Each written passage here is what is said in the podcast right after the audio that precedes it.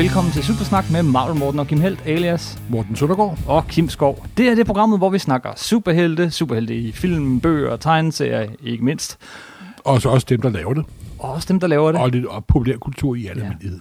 I dag havde vi tænkt os at gøre noget lidt anderledes, som vi plejer. Det er som regel et værk eller, eller en figur, vi tager op. Men den her gang kunne vi godt tænke os at øh, fokusere lidt på en skaber En tegner. og forfatter. John Byrne. Han er, øh, han er på mange måder interessant at snakke om, øh, fordi følger man hans karriere, øh, jamen, øh, så kommer man også igennem nogle af højdepunkterne i amerikansk superhelte tegneseriehistorie. Og, og lavpunkter. og lavpunkter. Så øh, vi har gjort det her en enkelt gang før. Det er snart længe siden, vi lavede et afsnit om Jim Shooter. Øh, men øh, jeg tror, vi vil gøre det her igen. Hvis, jeg tager nogle af sådan øh, hovedfigurerne. mm-hmm. Og vi tager meget lang tilløb, før vi når til, til Jack Kirby. Det, når man skal frem til den største af dem alle, så kræver det stort tilløb. Så vi starter lidt lettere. Vi starter med John Byrne. Og øh, manden er født juli 1950 i, øh, i England, og har boet i øh, Canada rigtig mange år. Familien flyttede meget hurtigt, hurtigt til Canada. Yes. Han er jo især kendt for Fantastic Four, X-Men og Superman. Ja. Og dem kommer vi i hvert fald også til at snakke om, men øh, vi kommer også til at snakke om nogle af de lidt mere ukendte ting. Hvis nu vi lige starter, fordi han er jo først og fremmest tegner. Hvordan vil du beskrive John Burns streg? Jamen, den har forandret sig lidt. Den startede jo faktisk med at være sådan, det jeg vil kalde sådan en lidt plastisk animeret stil. Det var da han arbejdede på Charlton, før Mhm. mm-hmm. han blev ansat øh, på Marvel. Der lavede han Doomsday Plus One og nogle bilserier, og Ja, det var noget af hans allertidligste Ja, arbejde. lidt op. Og det var altid, det var meget præget af, det lignede nærmest sådan, som han hellere ville, ville lave, lave animeret film, faktisk. Men det var altid præget af, at han var en virkelig solid fortæller. Ja, Og det har altid været hans store, store force, at han kunne fortælle en historie. Utrolig effektivt. ja det der med at... Og, og, øh, man kan nærmest, man kan, øh, nærmest læse hans tegneserier uden talebobler. Ja, og, men han er, og, og han er stadigvæk en gudsbenået fortæller, og siderne flyder ganske vidunderligt, det gør, de altså. Og han er en fantastisk håndværker. Han har måske aldrig helt nået de højder, som Miller og nogle af de andre rigtig, rigtig, rigtig store nået, men han er... Ja, jeg tror, hvis nu øh, vi skrev 1986 eller sådan noget, så tror jeg, at alle vil modsige dig, og så vil tænke, han er den største, han er den Jo, men største han er den største, fordi at han er god til at reflektere det, de andre har, har lavet. Og han er jo... Ja, han er, en, ja, Han det, er, han er bund og grund en, en meget, meget dygtig fanboy. og en Det er ikke, og, det er og det er ikke for at virke nedsættende på Nej, nogen som nej, helst. det er mange, han, er, han er i hvert fald en stor del af hans karriere en rigtig god fortolker. Ja, Han, øh, han, han genskaber noget, der, der er set Ja. tidligere. Og han har også, øh, selvom han har lavet noget øh, creator-owned, altså noget han selv lavet, så, så er det især øh, øh, kendte figurer, kendte teams, som han, han, også han kendte er på, temaer og, og så videre. hvor han, han ligesom nyfortolker gamle, klassiske Jack Og det har han gjort Kirby mange og, gange, og med meget stor held og meget stor succes. Bestemt. Du nævnte Charlton, det var der, han startede. Ja. Ja. Altså, han, han har lavet lidt. Han har faktisk endda, øh, allerførste arbejde, han lavede, tror jeg, var faktisk øh, noget Jens Fup, noget basserne, et par striber. Nå, men det passer også meget godt med den der lidt cartoony stil, han har. Mm-hmm. Mm-hmm. Øh, men, øh, men der, hvor han sådan slår igennem professionelt, det er på Charlton. Hvad han laver der, siger du? Så laver han Do- Doom, Doomsday Plus One, blandt andet. Og hvad er det? Jo, det er sådan en efter, ja, som titlen antyder, det er efter atomkrigen, efter sammenbrud, og så nogen, der overlever og kæmper, og den var ok, altså. Men, og der havde han også øh, sådan en robotserie, der øh. Øh. faktisk, den måde, han tegner robotter på, så Robo, som det også var virkelig, virkelig sjov. Men det var små ting, han lavede. Rock 2000. Ja. Og, øh, når jeg, og så, øh, så lavede han også lidt øh, Space 1999, og sådan nogle ting i den tidlige Uha, karriere. Space 99, som en sand science fiction fan, så foragter jeg det jo for alt. Det vil jeg aldrig drømme om at det, det forbyder min region mig. Yes. Men øh, så kom han over på Marvel. Og, Ja, så kom han over på Marvel. Og der var han sådan lavet nogle småjobs så her. Men så fandt han jo hvad, en... hvad var det første, han lavede på Marvel? Ah, det var en uh, backup-serie i Giant Size Dracula, der var inket af en, af en filipiner, som man næsten ikke kunne se, det var John Byrne. Okay. Nej, men så på Marvel fandt han jo sin soulmate, Det? som man så arbejdede sammen med i mange år. Det gjorde han. Og det er selvfølgelig Chris Claremont. Chris Claremont. Det var og, på... og, og når de øh, to kom sammen, så begyndte der at ske ting. Ja. Og det var på øh, Iron Fist-serien, der først gik i Marvel Premiere, og så senere fik sin egen, sit, sit egen Han, serie. han fik faktisk jobbet, fordi at tegneren, der skulle levere det nummer, øh, han var alt for sent med sin deadline, så blev han fyret, og John Byrne fik at vide, at hvis han kunne nå at aflevere til tiden, jamen så Og det gjorde han. Og det er også en meget karakteriseret ting med John Byrne, at han er en arbejdshest. Det er Han han. får sgu tingene afleveret. Og hvis du skal klare dig i en karriere i publishing, så at være god, det er en fordel, men at aflevere til tiden, det er essentielt. det går Nej, men Med Iron Fist, ja. Og der, og der begyndte der at ske noget, ikke? Jeg selv tydeligt huske, da jeg læste serien, så sådan, nå, det var da meget godt, og så, nå, det var da endnu godt. Og så, jeg tror det var Einfist nummer 4, som de, og på det tidspunkt, så var amerikansk tegneserie, og i hvert fald i Marvel, det var inde i, i superhelteserie, var inde i noget af død, dødvandet. Og så sidder jeg og læser det der Einfist nummer 4, så, hey, wow, wow, mm-hmm. det, det er jo godt det her. Ja. og så 5, det var endnu bedre, og så kom 6, 7, 8, 9, og hov, hov, nu blev pludselig lå Einfist øverst i toppen, mm. når øh, ugens Marvel-stak skulle, skulle læses simpelthen, ikke? Jeg stiftede først meget sent bekendtskab med det her. Det var med det der Marvel 25 års hæfte, der kom på dansk, øh, hvor der var optrykt en, en gammel Iron Fist-historie af John Byrne. Og, øh, og så lidt i Kung Fu-magasinet. Men øh, Jamen, altså, de, alle Einfist blev trykt i Kung Fu-magasinet, og Captain America dukkede også op i nummer 12 af Einfist, så vidt jeg husker. Men Klammer og Byrne begyndte, at de var virkelig gode. det var de, og, og den, den stil, fortællestil, tegnestil, øh, og, som, som de to udvikler i Iron Fist, den holder ved rigtig mange år. Mange, mange år. Og så får Øh, det er de svært at se selvfølgelig... forskel på, på det her tidlige John Byrne, og, og så noget, der er skrevet 20 år senere. Det, han, han, han, han Øh, får ret ja. hurtigt sin egen ja, stil. Ja, det kan man sige. Og man kan også sige, at så da de sådan så gik uh, Iron Fist gik ind med nummer 15 på, på grund af dårlig salg. simpelthen. Ja, så var der lige en kort periode på uh, Champions og, øh, og uh, Marvel Team Up, men så, så fandt de en anden Jamen, på serie. Marvel Team op, så øh, begyndte de jo også at, med Spider-Man, og der er en... Nej, der er den der Red Sonja-historie, er det ikke der? Eller er det senere? Jamen, det, det, det, der, altså, det er lidt sam- samtidig med deres store gennembrud, Ja. som selvfølgelig er, øh, er, selvfølgelig er X-Men. Mm-hmm. Efter at David Cronkrum og Chris Claremont, de havde lavet X-Men, og gjorde X-Men rimelig po- populært, så kom Byrne på, Ja, og så begyndte der virkelig at ske noget. det gjorde der. De, de hæv uh, Magneto frem igen, nogle af de gamle skurke, genopfandt ting. især også Wolverine-figuren, Wolverine-figuren. som, Så, der virkelig begyndte at vokse på det her ja, tidspunkt. han var med fra begyndelsen af, men, men uh, hvad man hører i hvert fald, men, er det, da var Byrne fik, det, fik fat i ham, der var det så om, at der skete noget, noget helt yes. fedt. han, han kastede sin kærlighed på den figur. Ja, det må man sige. Og de fik skabt, og vi har jo lavet uh, tre afsnit om X-Men, så vi skal ja, ikke... og, øh, vi og ikke alle vide, hvordan- tegneserie superheltefans ved jo, at Krabbert og Burn på X-Men, det er jo sådan et af sådan hoved, hovedværkerne. Noget som, det, det er sådan den, en af de der kilder, som man Og, hele og, tiden det, og det tilbage til. samarbejde, der bliver de jo bare bedre og bedre, og især i det, der hedder Dark Phoenix sagaen, hvor Ja. de virkelig bragede igennem. Men Og- det var også, men der var også en af grundene til, at de var så gode, var også, at de var jo ikke enige. Nej, De var jo, der var sådan nogle glidninger, og det er måske også det, der skal til i et godt partnerskab, der det slog gnister en gang imellem. Og, men har der, og så kom der jo den store gnist, da The Big Guy Shooter blandede sig i 137, da Dark Phoenix for, forlangte, at Green Grey, uh, Jean Grey skulle dø, og så videre. Og det gav jo endnu flere ting, og det gav jo også årsagen til, at Burns så også holdt op på X-Men. ja, han nåede lige at lave uh, Days of Future Past, ja, en af de mest så berømte X-Men-historier. Hvor, hvor, hvor nok, altså fra, fra 130 til 143, som der er det sidste Burn, der var jo, det er jo øh, og Claremont for fuldstændig fuld blæs, altså det Ja. er jo ganske vidunderligt, og det er stadig den dag i dag rigtig, rigtig, rigtig god amerikansk superhelteserie.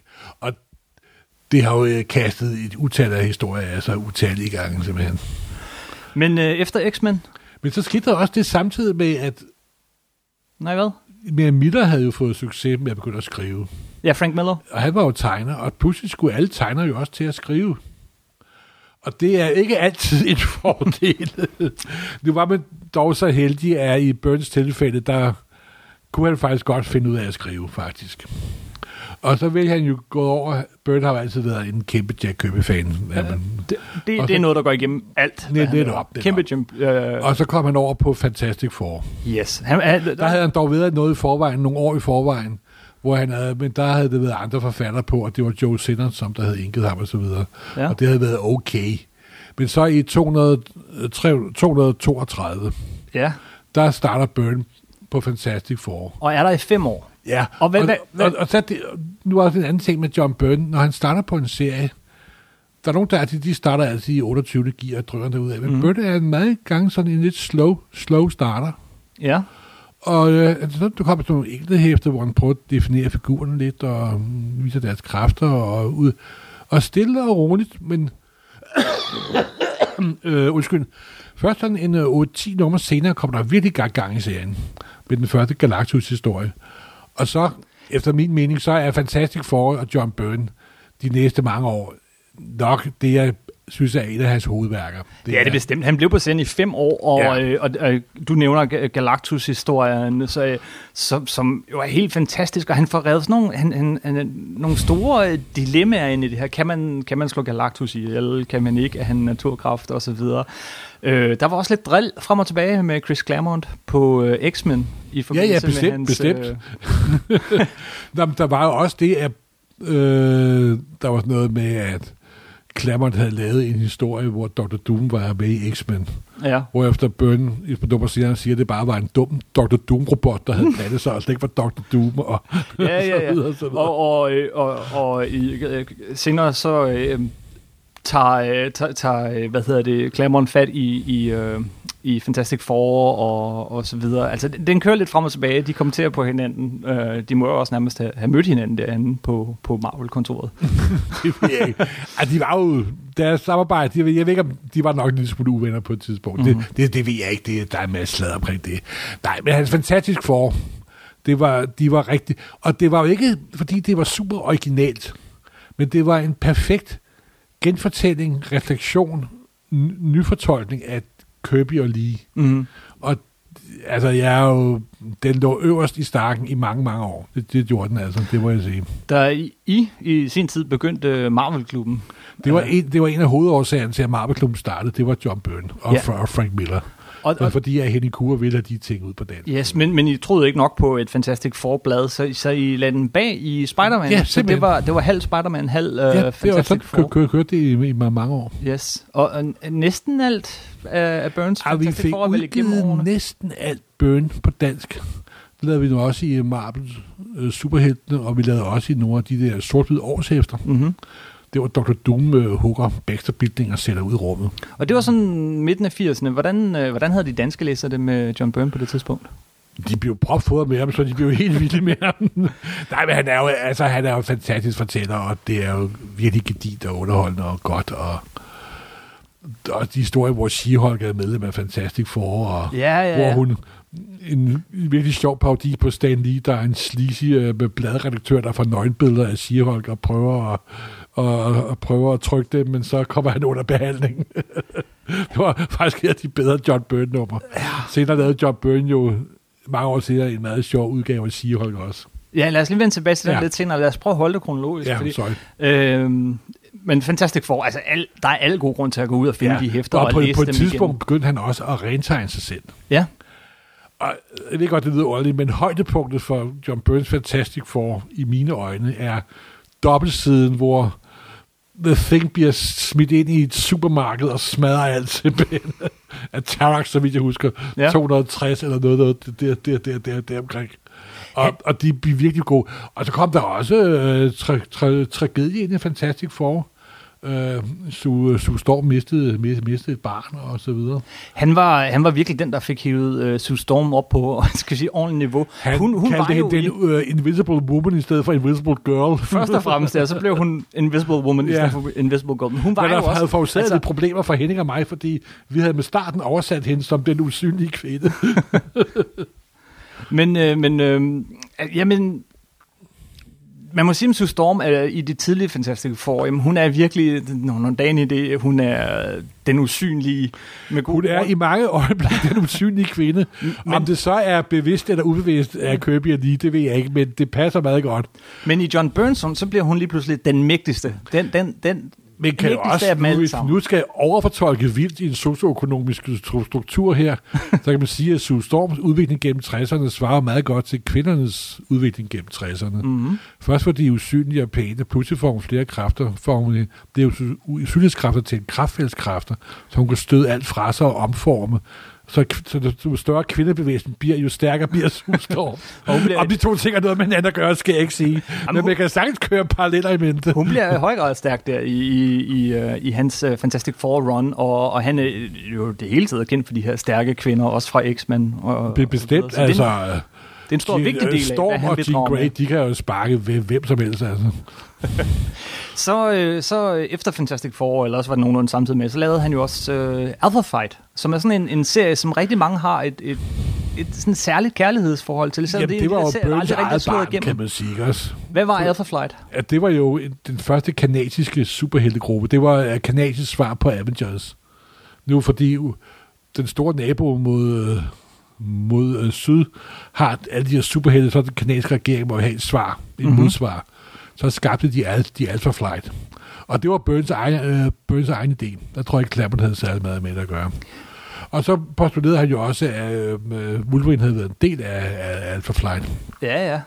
Og, og, øh, og så lavede han også den, den første, sådan, i hvert fald åben øh, homoseksuel karakter i North Star. Jamen, ja, det var, ja, det var noget senere. Det blev, det blev først antydet, og så kom han, han, han, han, han, han ud af skabet senere. Aha. Øhm, efter det, jamen, så har han lige en kort periode, inden han kommer over til DC Comics, men han Ja. når dog at lave Indiana Jones, og øh, et par, de første to hæfter af den serie, som, som jeg lige vil nævne, fordi at det er noget i den stil, han, han gør langt senere. Altså, han, han laver rigtig meget øh, fortolkninger af, af film og, og tv-serier, og er sådan etableret, øh, hvad siger man, e- etablerede øh, figurer, som ikke optræder første gang i tegneserier. Det er også noget, der er kendetegnet. Øh, franchise-figur. Franchise-figur er et godt ord. Men vi skal lige omkring Hulk. Ja, og vi skal også omkring Ka- Ka- Captain America. Ja, men var det ikke efter DC? Nej, det var det nej, måske nej, nej, nej, var nej, det var jo sammen med Roger Stern. Okay, hvad, lad os starte med Captain America så. Altså, der lavede han jo faktisk, og der var han ikke forfatter på. Men ham og Roger Stern har altid haft et godt forhold til hinanden. Og de havde et meget kort run på Captain America. 2, 47 til 2, 52, så vidt jeg husker. Ja, og 52 er vigtigt. Ja, for det var en genfortælling af Origin, og for var reproduceret efter hans tegninger, og ikke var enkelt, men det er noget helt andet. Men han, de fem numre der er en virkelig, virkelig god, sådan, ikke sige genfølelse af Captain America, men det redefinerede øh, kræfterne. Altså, det, det, ret- det redefinerede figuren, og, US, og han var også lige ved at stille op til det amerikanske valg og blive præ- præ- præsident, mm-hmm. og så videre, så videre. Som celebrities figurer har det med at blive en, en, en, en, en gang imellem. Men altså, de der fem numre Captain America er også virkelig, virkelig gode. Desværre så kom der op, der er ikke flere. Det var meningen, at jeg skulle have været nogle flere, men så en anden, vi er ikke rigtig klar over, hvad, hvad årsagen var, men der kom kun de der fem. Ja, det samme med Hulk, der kommer også ganske få numre, men ja. også vigtige numre. Han får jo gift, øh, hvide Bruce Banner og Betty Ross. Ja, simpelthen. Øh, men øh, forlod den serie efter scene på grund af kontroverser med Jim Shooter, øh, redaktøren på DR. Tim på Shooter det har jo altid været sådan den onde, hans, hans onde ånd. Øh, men altså, det her det er tidligere hans karriere. Ikke? Det er Fantastic Four, det er X-Men, og så plus det løse. I dag lever John Byrne i høj grad af at, at, at lave tegninger på det, der hedder commission. Altså folk øh, går ind og øh, Og men det stiller en John tegning, Byrne og, ikke. Altså. og det er, jamen, det, men det er stadig de her tidlige ting fra slutningen af 70'erne, starten af 80'erne, som folk beder om. Det er det, han, han lever af at tegne. Der er mange tegnere fra den periode, der slags. ikke arbejder med, at man kun commissions. Han arbejder dog stadig, og det vender vi tilbage til. Ja. Øhm, Men han så vender, kommer jo sådan, så fik han jo et, et tilbud fra DC, Ja, som der er svært at sige nej til. det gjorde han. Så han skiftede, øhm, Og han fik lov til at omforme og genfortolke Superman. Og jeg vil påstå, at det er hans vigtigste øh, bidrag til den amerikanske tegneserie. Om det er, det, det kan du godt argumentere for, og det vil jeg delvis også give dig ret i. Det sjove er jo, at DC havde besluttet, at nu skulle der ske noget. De havde lavet Crisis on Infinite Earth. Ja. Øh, Miller havde fået, fået taget Batman ved vingefanget og gjort noget ved ham. Det må man sige. Og så, så hvad med Superman? Vi, vi er besluttet til at starte, starte forfra. Og han lavede en 6-nummers miniserie, der hed Man of Steel. Men det sjove er, at Byrne kom jo med et meget radikalt forslag, som DC lige har backet op. Hans øhm, forslag var, at når de sender Superman afsted, Supermans forældre sender Superman afsted fra Krypton til jorden, så skulle det være sådan en slags kuvøse, et slags, hvor han ikke nu var født endnu. Og først når raketten lander på jorden, så bliver han født. Mm-hmm. Han foreslog endda, at måske Alana skulle, han, øh, hans mor skulle tage afsted gravid og føde Superman på jorden. Okay. Men det mente Stis alligevel var lidt for radikalt øh, afvise for sådan grundmyten med, at det er en død planet, der sender en sender den her øh, plejebarn til, til jorden, så at sige. Og så gjorde han det, øh, besluttede han sig for det, at, at, at, at der var ikke nogen Superboy. Det var, øh, det, Nej, han besluttede, det var først, at Superman, blev... øh, der er ikke nogen Superbaby i hans kronologi, fordi han får først lang, øh, kræfterne dukker først op, når, pu- når puberteten starter. Ja. Og han kører den der teori med, at Superman er et levende solbatteri. Ja. Og hans kræfter i virkeligheden er kamuflerede psykiske kræfter. der var en masse ting der. Det, det, men, det, var så en meget, det er så en meget sjov pseudo-diskussion. Der er selvfølgelig på nogle punkter er totalt ligegyldig, og på andre punkter er enormt sjov. Det er igen den der lidt mentale leg med, med, med, med, med mediet. Og så reducerede han virkelig Supermans kræfter, ikke? Fordi øh, inden da var det jo lige før, han kunne jonglere med planeter og Nå, men altså, øh, den nu var Silver Age Superman for forsvandt. Det gjorde han. I det meget berømte to-nummers afsked, som Alan skrev. Whatever happened to the Man of Steel. Eller Man, uh, of, man tomorrow, of Tomorrow. Man ja. of Tomorrow. Og så startede Bøn der, og det var øh, en tilbage til, at han kunne flyve, men øh, han kunne ikke rejse i rummet på det tidspunkt, og så videre. Så videre. Nej. Og, og han prøvede at bygge Superman op, op igen, stille og roligt etableret. Han kom til Metropolis og mødte Larry Lane første gang, mødte Batman første gang. Og igen, ligesom på Fantastic Four, starten var sådan, os lige, skal lige op i, i, i, i omdrejninger. Men da så først var kommet op i omdrejninger, han lavede både Superman og så Action Comics. Action Comics, hvor han mødte en masse øh, de DC-figurer. Og han var på figuren i cirka omkring 30 hæfter. Ja, og, og han, han lavede og, om. der, og der blev de bedre og bedre, faktisk. De blev bedre og bedre, og han lavede om på hele figurgalleriet, som er så berømt for Superman. Øh, igen, Lois Lane, øh, hun blev en kvinde med ben i næsen. Hun blev det har du, du altid været, vil jeg sige. Ja, det, det har hun, hun været er i... Lige så, hun var med i Action Comics nummer 1, og hun har altid været den der 30'er go get it ra- rapporter simpelthen. Ja, men så blev der skruet lidt op for det her. Ikke? Nå ja, men da øh, 50'erne kom, og kvinderne skulle tilbage til køkkenet og kirket, og så børnene, så var det så var Louis Lane også lidt ned i den fælde, men det var hun, der kunne slå komme ud, komme ud af igen. Yes. Lex Luthor blev radikalt omdefineret. Ja, han blev lavet om til en øh, stor for forretningsmand, der manipulerede alle. Hvilket egentlig irriterede mig mest af alt, fordi øh, det var ligesom om, okay, nu havde vi den her øh, supervidenskabsmand, som var Lex Luthor, ikke? Ja. I John Burns, så blev han lige pludselig til Kingpin. Han blev kejlekongen. Nej, nej, han blev til Donald Trump. altså, okay. Så Trump var jo også kendt i 80'erne, og han er faktisk delvis modelleret over Donald Trump. Ja, okay. Men stadig, han blev øh, meget større, fysisk øh, større, stor jo, men han, og han... Øh, han, han, han bliver også mere bølleagtig, faktisk. Yes. Og, og, Og han- virkelig nærmest modbydelig. Han, han bliver meget sådan ondskabsfuld. Og, men han bliver også øh, manipulatoren og øh, æderkoppen, der trækker i trådene og så videre. Så Men, videre. øh, stadig det Supermans største skurk, men meget anderledes end, end den tidlige... Øh, den, den jo, men mere skurkeagtig, fordi den tidligere sådan, super science Lex, Lex Luthor, det var mere som sådan en lidt vildfaren videnskabsmand, der ikke rigtig Mhm. kunne, få, kunne få tiden til at gå, og så videre, og så videre. Men den her nuværende Lex Luthor, han var vidste bestemt, hvad han ville, og knuste folk. En af, mine, øh, en af de bedste af de her historier, det er, hvor at, øh, øh, Lex Luthor prøver at finde ud af, hvem Superman, er Superman? Nummer, nummer to. hvem, er, hvem er i virkeligheden Superman? Og, og får så at vide, at det er Clark Kent, og han, han er helt den- færdig at grine, og det, det tror han slet ikke på. Jamen, det, han kan ikke forestille sig, at så kraftfuldt menneske vil gemme sig i sådan en ligegyldig person, så han fyrer medarbejderen, der har fortalt sig, at Clark Kent er Superman. Og hvad gjorde han? Han gjorde også noget ved Clark Kent-figuren.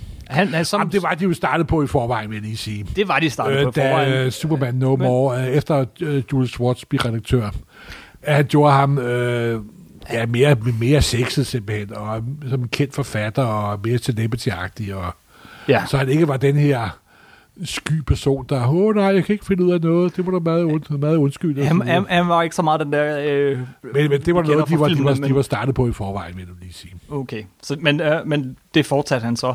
Så lavede han, jamen, jamen, han lavede en masse på Superman og DC. Han lavede også øh, en meget øh, øh, berømt og øh, miniserie, der hed Legends, Ja, som også var- var, vigtig for det var sådan en slags øh, efterdønninger på, på øh, Christ on Infinite Earth, hvor han omdefinerede nogle ting og introducerede Suicide Squad til DC-universet og, og, og så videre. Så det var, det var, det, og der dukkede Shazam pludselig også op og så Ja, videre. Ja, Nå ja, som også kom ind i. Og, øh, men, men den her serie, den har virkelig haft øh, afsmitning. Også på, på, øh, på andre medier, hvor Lewis and Clark, den der tv-serie, der kørte i 90'erne. Øh, den her øh, Ja, det, det, var, det, var, det var det, altså meget af det var bygget på Burns tidligere arbejde. Det var det. Der er senere i den der Superman Returns, øh, hvor hun, den der scene, hvor hun er ved at styrte i flyet, og han kommer og redder hende i flyet. Behøver du absolut at nævne den? Jeg nævner den, fordi... At, hvad, at, hvad, at hvad, har jeg, hvad har jeg gjort imod dig? jeg nævner den, fordi måden Superman bliver introduceret i den film, er den samme, som han bliver introduceret i Burns Jo, jo, jo, Superman. jo. Da Øh, han redder et fly i lufthavn. Det er jo en space shuttle i, i, i tegneserien. Ja, men, men stadig Så nævner vi ikke den film måde. mere, vel? Okay, vi kan godt Godt. hoppe videre. Tak. Vi kan godt hoppe videre. Øh, jeg, introducerede han ikke også Supergirl som sådan en rumvæsen, eller var det senere? Ah, hun var jo den der protoplasma-klump Ja, der. Nå, Så- protoplasma-klump. Ja. Ja. Så vendte han tilbage til Marvel. Øh, Ja. ja. Nogen ved vi, hvorfor han stoppede hos DC? Åh, jeg ved det faktisk ikke. Jeg, jeg må indrømme, jeg, der er selvfølgelig svært i samarbejdsproblemer, og han følte ikke, at han kunne få lov til at gøre det, han ville med figuren. Nej. Og, Men bare lige, men, men, men jeg kender faktisk ikke de, de, øh, de præcise årsager. Det gør jeg altså ikke. Men han ændrede ham, kort sagt, ganske radikalt. Han prøvede at føre ham tilbage til rødderne og genfortælle noget af det tidlige sequel Schuster Superman. Øh, og efter han forlod Superman-figuren, så gik der ikke rigtig lang tid før, Nej, at så, Superman... så faldt den tilbage til sin normale rytme igen. Det gjorde den virkelig, og kryptonit og jada Ja, jada. ja, ja. Men det var et højdepunkt i Superman. Ej, det må, det må man be- og, bestemt og i sige. John Burns bestemt sige. karriere. Øhm, Det var meget sjovt, da de lancerede den første Burns det var sådan en 6 nummers miniserie, The, The Man of Steel, mm, hvor de på første nummer skrev, The common sensation of the century. Og der kunne jeg ikke lade være med at tænke, hmm, hvis genstandelsen af Superman er the comic sensation of the century, hvad så første Superman fra 1938? Er det The Millennium, eller hvad? Ja. ja, det er virkelig. Men han, han, øh, han blev utilfreds og vendte hjem igen til Marvel. Ja. Og øh, var der i rigtig mange år. Men fra 86 eller deromkring, så vender han tilbage. Eller, nej, det er der Superman kommer, men han vender tilbage, og han laver... Øh, han starter med at lave den her lidt underlige Star Brand, som var en del af det her, øh, hvad var det, det hed? New Universe. Ja, det var, hvor han sådan afsluttede New Universe, faktisk. Og, og, og jeg tror også, at grunden til, at han overtog Starbrand, det var fordi, at han kunne lave alt det om, som Jim Shooter havde lavet på den i starten. Jeg må indrømme, det, det, det er sådan en uh, blind spot for mig, fordi det har jeg ikke læst, men jeg har læst... Ja, men det er, det er meget sjovt og okay, men det er, er næsten der, hvor han prøver at, og, og, og sådan sige, Shooter tog fejl, det er sådan, figuren skal behandles. Mm. Gav ham et kostyme og alt muligt andet. Så det var, grundlæggende var det lidt Shooter-drilleri, tror jeg.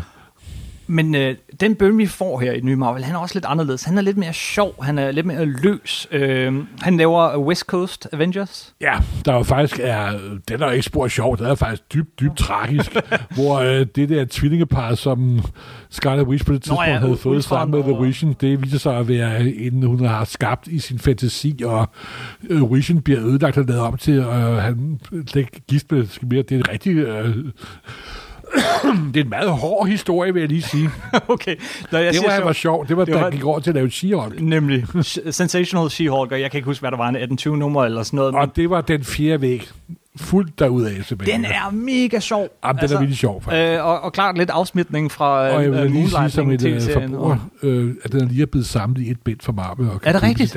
Og jeg har været ude og købe alle de der hæfter enkeltvis, fordi Ja, den men ikke jamen, var den, samlet er, af den, mange er, den er rigtig, rigtig sjov. Den er virkelig Fra sjov. 32 til 50, så vidt jeg alle forsiderne er også med? Ja. Fordi det er for, altså, øh, forsiden af, er det første, hvor hun står med hæftet der, hvis du ikke køber min tegneserie. Ja, så- ja. Så kommer jeg og, og river hele din sammenlamning i stykker. Og... Det er konstant, den fire væg. Ja, Fuldstændig Hele tiden så taler han til læseren. Men det er også sådan en serie, at den kan ikke køre uendeligt. Den kan kun køre et kort øjeblik. Men, Ja, men, men det, var virkelig, det var virkelig sjovt. det er virkelig sjovt, og, og meget anderledes, end hvad man ellers så. Og lidt af lidt af det trick, som Deadpool senere benyttede sig meget af. Men Deadpools øh, afgørende superskab, det er jo også den fjerde væg. Jo. Ja, det der, Han... Den fjerde væg, der mener man det der med, at hovedpersonen i en fiktiv historie pludselig vender sig om og snakker til publikum. mm-hmm. Og godt er klar over, at han er en fiktiv figur i en fiktiv virkelighed. Vi skal snakke mere om, hvad han har lavet, men jeg vil påstå, at den her She-Hulk-serie er hans sidste store højdepunkt. Nej, det er det ikke. Det er det ikke? Nej. Okay, jamen det er en cliffhanger. øh, Bestemt ikke. bestemt ikke. Det, nå, Nej, han har to jeg- jeg- store ting tilbage, vil jeg sige. Er det Submariner, du tænker på? Og, Nej, nej, nej, nej, nej, Okay, nej, det er jeg nej. glad for, for han Og lavede namer. Submariner. Ikke Så- Submariner. Submariner. Det er et evigt skud. Jeg har aldrig mødt nogen, der kunne blive enige med sig selv, øh, eller ikke, ikke kunne sige mig selv, om det er Submania, Submariner, eller det er Submariner. Ja, det, det, det er sjovt, fordi det er sådan en af de der ord, man bare læser. Ikke? Jeg har Ja. ja. læst det tusind gange. Jeg tror, det er, det er måske første gang, jeg siger det højt. Ja. så, øh, og Iron Man tog han også over en kort overgang. Ja, og så begyndte han jo også det med, skrev- at med, den at han bare var forfatter. Der var Ja. John Robinson Jr., der var forfatter. Nemlig, nemlig. Ja, Det er der, der var gode- tegner. Det er nogle rigtig gode hæfter. Jamen, de var udmærket. Der Byrne har altid været et til det tidspunkt stadigvæk en rigtig god håndværker, simpelthen. Mm. Mm-hmm. Øhm, så farvel til Marvel igen over til et nyt startet øh, forlag, som begyndte at lave en masse interessante ting. Blandt Ja, andet der er med Dark Frank Horse. Miller og Dark Mike Horse. Mignola og så videre. Han blev medlem af sådan en gruppe, det kaldte sig selv en Legend, Legend. hvor de havde sådan en lille imprint. Mm-hmm. Og der startede han en serie, som der hed Next Men. Er det den, du mente?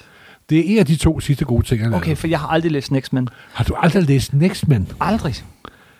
Åh, oh, de er stakkels for Men det er jeg sikker på, at der er også mange lytter, der ikke har. Øh, det har aldrig været på dansk. det var Hvad hans helt egen skabt, og det var en science fiction serie med nogle mutanter, der slipper for en, øh, nogle øh, manipulerede unge mennesker. Ligesom en ung gruppe X-Men og så videre. Ja, det er lidt uheldigt, det den hedder- Next Men, ikke? Altså, Det er jo selvfølgelig klart, at de spiller på, at han engang har lavet noget, der hedder X-Men. X-Men, Next Men, det, det, Men jeg vil sige, at det var ikke... Det kom viser hurtigt, at det var noget helt andet. De lever i sådan en kunstig virkelighed, manipuleret af en ond kraft. De kommer ud og begynder at finde deres eget fødder i et moderne samfund. Men samtidig er det også sådan en historie for fremtiden, der bider sig selv i halen med nogen fra fortiden, rejser frem og laver sig selv om, og så videre, og så videre.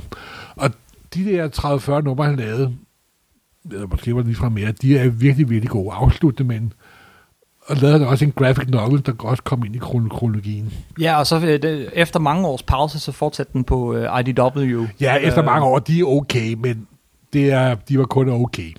Men, men hvorfor skal jeg læse den? Fordi den er god. og fordi Hvad? den, og for, øh, fordi jeg synes faktisk, det var Burns svanesang. Det var faktisk Burns svanesang på mange måder. Han skrev den selv, men det var, det var virkelig godt, godt skrevet, og den fungerede. Og så er det jo også sjovt ved to ting. Et, at det gik op for mig, at Burn måske ikke helt spillede med et fuldt sæt kort. Det viste sig jo, at han var jo en, en Oxford, han var en ung Oxfordianer. Øh, Og nu der er folk ikke, ikke mener, måske der siger en ond Oxfordianer, men der findes visse folk, der tror, at Shakespeare stykker er skrevet af Jarlen af Oxford. Ah. Og det er jo en fuldstændig du teori, som kun onde med mennesker kan tænke på. Og, og det er det, du gerne vil fremhæve her, vores Nej, øh, John det, nej, det er det sjove ved John Byrne er jo, at, at Nextman er, at på et tidspunkt optrådte der en lille bifigur, lavet af en af hans venner, der hed Mike Minola, Mm-hmm. og der hed Hellboy. Ja. Så første gang, at Hellboy nogensinde optrådte, det var i øh, et nummer af Nextman. ja. Og John Byrne, han skrev øh, de, den første historie. Og, med- og så senere, da øh, øh, Mike Minola lavede sin egen første miniserie med Hellboy, så skrev John Byrne den første, der hed Seed of Destruction. Yes. Og det er jo sjovt, at eleven har overgået mesteren på alle måder siden. Altså, Mike Mignola er en helt fantastisk ja. øh, så, tegner så det, er jo sådan, det er jo sådan lidt sjovt, skråstreget tragisk, at hjalp den der unge tegner, der senere viste sig, at han har lige, mindst lige så meget styr på det som John Byrne. Mm-hmm. Mhm. Måske endda mere. Nej, det er, og den slut, serie sluttede sig også på, og primært på grund af dårligt, dårligt salg. Ja, ja, Så prøvede han så nogle andre små ting, han lavede, sådan, prøvede at få sit eget superhelt-univers op at stå, og det lykkedes aldrig rigtigt. Så gik han tilbage til DC, Ja. Der lavede blandt andet Wonder Woman, der ikke var særlig godt, og nogle del andre ting. Lab Wonder Woman var ikke så dårlig. Men han lavede en virkelig, virkelig, virkelig god ting, og det er hans sidste rigtig store mesterværk. Ja. Ej, vi glemmer jo lige en ting fra Marvel. Han lavede også den her Next Generation. Uh, Untold Tales? Nej, Next, Next Generation. Hvad er det? Next Generation. Nej, ikke, jo, den der, ikke Next Generation. Øh, on, den, der handlede om, hvor han laver et helt nyt Marvel-univers nærmest. New Universe? Nej, nej, nej, nej. De der 15 numre, hvor han startede med nummer 15 og gik tilbage til nummer 1. Uh, jeg er helt blank her, Morten. Det er ikke nogen X-Men-serie.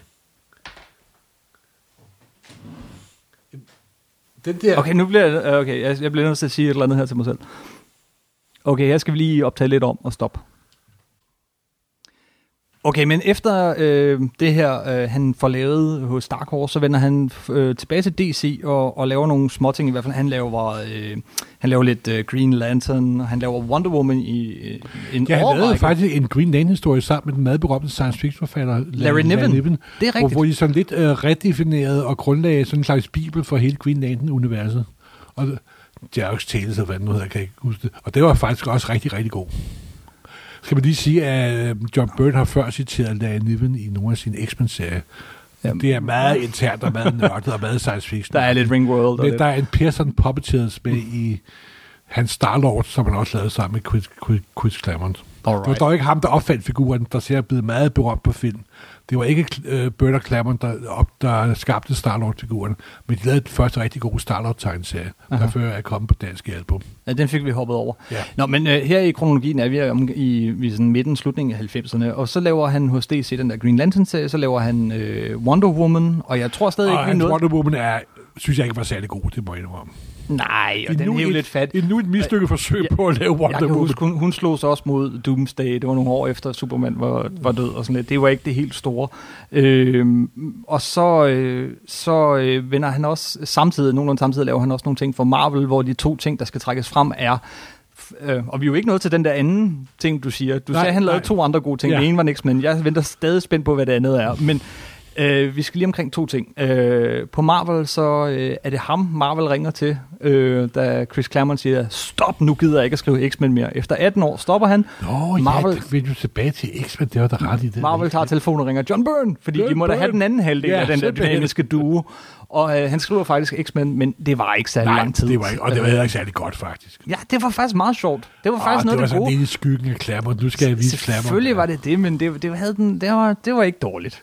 Øhm, og så, øh, så øh, Marvel har lidt problemer her. Det er, efter, det er slutningen af 90'erne. De prøver at starte forfra, og det hele er gået amok. De har været rabundus, jeg ved ikke hvad. Og så siger de, vi skal have en, der kan tage en figur og genskabe ham fra grunden. Hvem var det nu, der lavede Superman? Det var John Byrne. John Byrne, kan du ikke gøre det samme med Spider-Man? Og Morten, kunne han det? Nej. altså, han, han, han, kom... Det var den der Spider-Man Chapter 1. Ja, og, og jeg har oversat den hele, og den havde bestemt også sine gode idéer. Blandt andet linkede han det der med, at Peter Parker bliver bidt af en radioaktiv æderkop og har superkræfter 10, 10 sekunder senere kravler rundt på væggene. Ja. Her var det et radioaktivt uheld, hvor han var syg i lang tid, og han koblede øh, Origin sammen med Dr. Octopus Origin og så videre. Og samtidig så kom den her origin-historie sådan, øh, ja, sådan lige før, øh, hvad hedder det, Ultimate Spider-Man og sådan noget. Og, det, og, og på den Altså, kom der, den var, der var for, var- forvirring, lad os sige på den måde. Det der var var der. forvirring. Og Marvel har også klogeligt ignoreret det siden. Det har de. Det var sådan lidt altså Marvel har jo, de siger, når de skal ordne deres kronologiproblemer, så laver de en miniserie. Ja. Marvel har en meget bedre løsning. De springer- glemmer det simpelthen. Det var. Ja. Nej, men, og, det- og det virkede bare som det helt forkerte skridt at tage, kan jeg huske. Den kom, det var Jo, sådan, men den, nu, det den, var, ligesom om- den var ok. Ja, og- men det var ligesom... men den, den, den kom aldrig rigtig op at stå. det var ikke Spider-Man ikke. 1998, det var Spider-Man ikke huske, da jeg sad 1988. og læste den og skrådstræk oversat, der sad jeg og ventede på, at, at, at den skulle blive god, og det, og det blev den aldrig. Nej.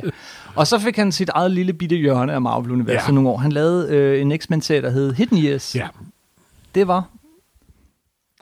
Om der havde jo også i forvejen lavet det, der hed Lost Generation. Nej, nej, nu bliver vi ved Marvel, ja. Ja. Han lavede The Hidden Years. Ja, først det var den med X-Men. Men inden da han havde altså lavet den, der hed Lost Generation. Okay, så lad os tage den først. Hvor han, fordi er den eneste grund til, at han havde den idé, han havde altid haft den idé med superhelte, at, alt, at de startede for 7-8-9 år siden. Mm-hmm. Det vil sige, at hvis vi printer også i år 2000, så startede Fantastic Four en gang i starten af 90'erne. Og hvis vi var i 2020, så startede Fantastic Four sådan. Ja, det, det er sådan en, han stormer. Men så stand sig selv. Hvad er der så sket fra 1945 til 1990? Hvad, hvad, hvilken Marvel-helte var der der? Mm-hmm. Og på en 12-nummers miniserie, der startede med 12 og, Og, og tælle ned til et, et, ja. der fylder han pludselig øh, 12 hæfter med et hav af Marvel-helte, du aldrig nogensinde har hørt om, hverken før eller siden. og det var mægtig sjov, og det var en meget sjov idé, men det er noget, som Marvel klogeligt har ladet ligge.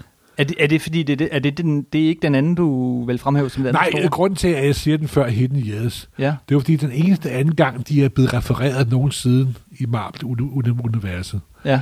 det var et i den serie, der hedder Hidden Years, der foregår imellem X-Men 66 og Giant Size nummer 1. Ja, det er den der periode, hvor der Ja. egentlig var genoptryk, der, der og, laver og han den nogle anden nye... gang, han har refereret sin Lost Generation, det var i et par planeter i uh, med det der Spider-Man-serie, hvor han prøvede at, genfortælle Spider- I Spider-Man. chapter one. Ja, i chap- chapter 1. Okay. Så han refererer sig selv. Ja, han der er andre, refererer der sig gør. selv, og, og, og den der uh, Hidden Years, den er aldrig blevet samlet, og det er aldrig bliver, op, bliver optrykt, det, og så er videre, så videre. vildt, Det er vildt. Og, og, Og, og det, det, er, det er lidt synd, fordi det er Byrne fuldstændig vildt derudaf og laver alt det, han, han, han ikke må alle andre steder, og fylder 12 hæfter med et hav af ukendte marmelhæld, du hverken kommer til at se før eller siden, simpelthen. Så en lille bitte universel boble et eller andet sted i det store Marvel Multi-Universe, der findes Hidden Years med Nej, øh, 25 års superhelte, Nej, simpelthen. nej, nu, nu bliver du om på Hidden Years. Nej, nej, nej, for, for Lost Generation. Lost Generation. Beklager. Ja. Hidden Years Selv, selv jeg bliver forvirret. ja, Hidden Years var de her øh, gamle X-Men. Og Hidden. Years var også der, hvor han for sidste gang afbrød alt samarbejde med Marvel. Ja, Fordi han kom op og skændes med Marvel, fordi Marvel sagde, hvor du altså, kan ikke lave det op. Nej, det vil jeg ikke. Og så bliver han bang. Skal jeg lige sige, for at blive lidt personligt, og måske, jeg er ikke, det kan godt være, at jeg måske overtræder nogle grænser og analyserer, men Burt var også blevet skilt fra sin kone i de her år. ja Og, og det jeg tror jeg har været, været noget af en, hård skil- skilsmisse for ham, og ser også for konen. Men han blev noget af en særling. han er godt nok blevet en særsnart. Ja, og han har jo sin egen webside, hvor han skiller ud på alt og alt. John Byrne Robotics. Ja. Jeg, vil- jeg vil sige, øh, det er sådan et lille øh, sidespor her, men øh, hvis man er på Twitter, så skulle man gå ind og følge øh, den, der hedder John Byrne Says. Den er det ved jeg ikke, virkelig, skal. virkelig sjovt. Det er en eller anden gut, som faktisk er en kæmpe stor John Byrne-fan. Han har nemlig to konti. Den ene hedder John Byrne Draws, som er, hvor han bliver ved med at sende sådan originale tegninger, skitsetegninger og alle mulige fantastiske John Byrne-tegninger øh, ud på den ene konti. Øh, på, på den ene konto, og på den anden konto har han så John Byrne Sass, hvor han har nogle af de der fuldstændig sindssyge ting, han siger. Altså, John Øh. Byrne er jo nærmest amerikansk tegneseriers svar på, på Donald Trump. Det, det er helt... Jamen, ja, i hvert fald på Twitter, men det, det er fuldstændig langt ud, og det er bare John Byrne says, så han citerer bare ting, John Byrne siger inde på det der Og forum. Han er, han er blevet en sur, gammel, højorienteret mand, som får sit liv ud, simpelthen. Men skal det, vi- det, er jo godt nok lidt synd, at han er gået hen og blevet en bitter gammel mand. Men Det er altså, det. så- Men man sådan kan det. stadig tegne. Han er stadig en fantastisk tegneserietegner. Han, øh, nu, nu var du inde på alternative tidslinjer og alt sådan noget. På DC lavede han også en serie, som er, er værd at hive frem. Nemlig, Ja, og øh, det synes jeg er hans rigtig, rigtig, virkelig gode ting. Du ved, hvad jeg snakker om. Og det er Generation. Ja, Generations øh, med Superman og Og Batman. der tager han den idé med, at hvad nu hvis Superman og Batman, der startede i 38 og 39, de ældes, ligesom hvis der var gået 10 år, så bliver de også 10 år ældre. mm-hmm. Og der han, den første nummer bare, bare på fire tykke hæfter, der beskriver hver øh, 5 eller 10 år eller sådan noget. Det er en underlig grund, så øh, fungerer den helt fa- fantastisk, og det ender med, at Superman og Batman møder hinanden langt ude fra fremtiden og så videre, og så videre. Og det er hans sidste rigtig, rigtig gode, gode, gode, gode ting. Ja. Så lavede han en Generation 2, der foregik ind imellem Generation 1, der ikke var særlig god.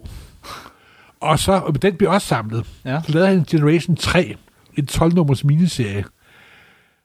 Og den er aldrig blevet samlet af DC, så dårlig er den faktisk. Det er det eneste Burn har lavet for DC, der aldrig er blevet samlet. Mm-hmm. Og det siger noget om, hvor dårlig de synes, den var. Og den var bestemt også meget, meget dårlig, desværre.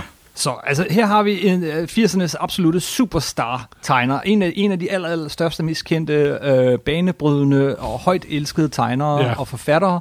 Øh, men 10 år senere, øh, så er han virkelig... Øh, Og så der er jo en anden meget berømt Ja. tegner og forfatter, som der endelig sådan. ja, det, det, det er der. Så Men- det, er, men- det, er, det er John og Frank. Men han får... De er kun ekoer af, hvad, hvad de var, var, var engang. Det er rigtigt, men han får en sidste stor chance hos DC Comics. Øh, og med store fanfare og det hele, så siger de, nu har vi genskabt holdet, vi har taget, og det lykkedes os at få John Byrne og Chris Claremont ja, sammen var, igen. Det var Justice holdet er League, tænker tilbage. Ikke? Og de skulle lave Justice League of America, den, den største, vigtigste tegneserie hos DC, måske efter Superman og Batman. Men det faldt rimelig meget på jorden. Ja, det må man sige. Ej. Han, han lavede også i sin nye udgave af, af Doom Patrol. Og, Ja, ja, og, og, og, og for de kunne ikke finde ud af at arbejde sammen. Og så lavede han nogle små ting, hvor en af de sjove ting at fremhæve, synes jeg, er, er det her samarbejde med, øh, med, med øh, Monty Python, øh, John Cleese. Nå ja, øh, hvor Superman var, der var, var en englænder. Ja, True Brit, True Brit, som ja. også er kommet på dansk. En besøger ting. Og den er ikke engang særlig sjov. Han, ja, nu vil jeg lige sige med hensyn til Superman, så lavede han faktisk også en øh, virkelig god øh, if, what if-historie med Superman. Mm-hmm. Superman var dukket op i den starten af den amerikanske revolution i 1776. Den er også virkelig god, faktisk. Med Magnolia forside for øvrigt. Men det var øh, dengang han stadig lavede Superman. For Ja, han er glad for de her alternative tidslinjer Ja. og, og, og ting og han har også lavet for eksempel nogle andre, han har også lavet en virkelig god øh, sort-hvid udgave af altså Omark. Øh, Jack, Jack, Kirby's. Nå jo, det sprang vi helt over. Ja. Han, han, har, Nå, altså, han, han genstartede det, den noget her at købe. gennemgang af ham, der har vi selvfølgelig sprunget en masse små projekter Absolut. over. Og han har jo altid, de der 10-15 år, hvor han var virkelig god, der lavede han nogle virkelig fantastiske ting, simpelthen. Og så var det rimelig hurtigt ned ad bakke. Nu om dagen, og de sidste 10 år eller sådan noget, så har han øh, fundet et hjem hos øh, det forlag, der hedder IDW. Ja, hvor han primært har lavet Star, Star Trek. Ja, han lavede en serie, der hed FX, og så har han lavet Star Trek. Ja. Star Trek, Star Trek. Han lavede også en, der hed Cold War. Og, og de er ligegyldige for at sige Men det er lidt ligesom om, at her får han bare lov at udgive, hvad han har lyst til. Øh, Ja, men man kan også godt se, at han ikke har sit hjerte med mere. Det er, det er lidt som at se Nid Adams også tegne i dag. Ikke? Jamen, det, den, den det, tror jeg, den køber jeg du, faktisk. Du, du sidder og kigger på det, og det ligner Adams eller John Byrne, eller for den side Frank Miller. Men det er det ikke. Ja. Det, er, det er sådan nogle svage ekoer af, hvad de var engang. Og det er... Det er sgu lidt som at kigge på verdens smukkeste bygning, der ikke har været restaureret i 30 år, hvor der det er er huller i rigtigt. taget, og, og der er mus i fundamentet, og vandet løber ind. Og det, det, men du kigger på den, og du ved, hvad det har været, men det er sgu ikke rart. Det er, Jamen, jeg, altså. jeg køber den der med, hans hjerte er ikke i det. det er ikke også rart at blive gammel. Det er også det indtryk, jeg har. Men han, han har især lavet Star Trek. Øh, han har faktisk lavet nogle ret sjove Star Trek-ting, øh, som øh, han, han Jamen, har det lavet kan sådan også der. være, at pludselig vil tilbage. Altså, du kan jo se en tegner som Korben, fik jo pludselig sin anden ungdom det er for nogle mange år siden. han, han lavede en miniserie med Dr. McCoy, han lavede Assignment Earth, som var med Christopher Pike, og han har, øh, han har lavet en, en masse forskellige ting. Han har også lavet lidt Angel, altså fra øh, Josh Whedons Ja. øh, Buffy-univers. Øh, Og så lavede han jo også sådan en, en lidt krølle på halen med, med sine gamle Nixmen, som han også tog, tog frem igen. ja, og også hos IDW. Ja, ja. Øh, og her på det sidste, der tegner han faktisk ikke. Der laver han fotonoveller, øh, noveller, hvor han tager sådan gamle stillbilleder fra øh, Star Trek fra 60'erne, sætter dem sammen og kommer talebobler på. ja, han er jo han er gået lidt i bar- barndom, ikke? Ja, det er lidt ærgerligt at, at slutte af her, men det er her, vi bliver nødt til at slutte af, fordi det er her, vi er nået op til i dag. Ja, det er det, han- John Byrne laver nu om dagen. Ja, han laver ikke noget, kan man jo sige? Altså. Han, han, øh, han tegner på, øh, på bestilling, og det han tegner er som sagt øh, det, han lavede i starten af 80'erne.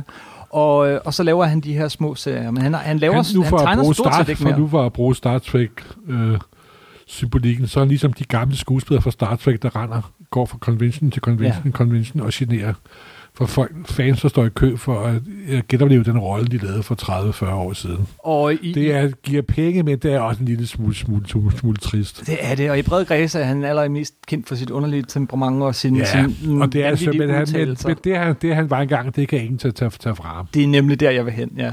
Hey, nej, ja, i øvrigt øh, i, i øhm, øhm, og hvad hedder den, øh, Savage Dragon-serien, der dukker også en figur op, som er sådan en parodi på John Byrne, som er rigtig sjov. Øh, Jo, men han er blevet, en, han er blevet sådan en karakter i amerikansk fandom, ligesom Stan Lee er, og nej, Steve Shooter. Jo, sådan nogen, som de hiver frem og laver lidt grin med i gang Ja, imellem, okay. og de har deres øh, særheder og så videre, og så videre. Men, men han har i høj grad sat sit øh, fodaftryk på, på amerikansk bestemt, bestemt, superheltehistorie. bestemt. Vigtigst af alt med øh, X-Men og Superman. Og Fantastic Four. Ja, men det ved jeg ikke, med at sige vigtigst af alt, for det er en rigtig god historie. men- Fantastic Four. Ja, ja, der var han ikke så... Der, der, der, tilføjede han ikke så meget nyt, som han gjorde med, med lige jeg præcis kunne godt X-Men lide. Ja, det kunne jeg også godt. Jeg Altså, kunne også af godt lide mine- dem. En af mine aller, aller største yndlings Fantastic Four-historier med John Byrne, nu vil jeg lige sige den, det er et år efter, han lavede, hvor øh, de ankommer, øh, Fantastic Four-familien er ude at rejse, og de flytter ind på, på et hotel i en lille by, hvor de her køer, som Nå ja, ja, jeg ved, hvor du vil hen. Ja da Skold første gang invaderede jorden i Fantastic Four nummer 2, der hypnotiserede Brett Richard nogle af Skoldsen til at tro, at de var kør, og efterlod dem på en mark. Og så har de selvfølgelig produceret mælk, og så er hele den her by, der har drukket af skoldmælken i mange år, og det er en fuldstændig sindssyg og ganske vidunderlig øh, historie, simpelthen. Yes. Det er så rigtig Invasion of the Body Snatchers, skråstreg Fantastic Four, skråstreg skoldmælk. ja, ja, ja. Men altså, der er masser at tage fat i. Man skal dykke lidt øh, nogle Ja. år tilbage, og så er der masser af John Ja. Byrne til at tage fat i, og det er og stadig det er bliver optrykt stadigvæk. Ja, ja, ja. og, men, og gudskelov for det. vigtigt. Og her i 2015, der blev han også øh, medlem af den der Will Eisner Hall of Fame. Hvad han fuldt ud for, fortæller selvfølgelig. Helt sikkert. Så øh, med de ord, så tror jeg, vi skal slutte det her Ja. efterhånden lange podcast. Ja. med John Byrne. Simpelthen.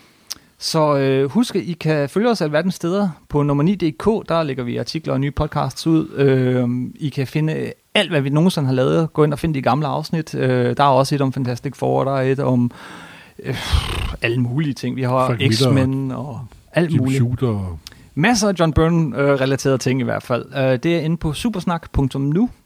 I Vores kan, nye hjemmeside nemlig. Og I kan selvfølgelig finde os på... Øh, på, på, på iTunes. Yes. Hvad er det nu, man kan gøre, hvis nu man er glad for det her program? Så kom ind, og så siger man til iTunes, det er det bedste podcast, jeg nogensinde har set og hørt og eksisteret i hele mit liv. Jeg giver den 28 stjerner, og det er simpelthen bedre end brød i skiver.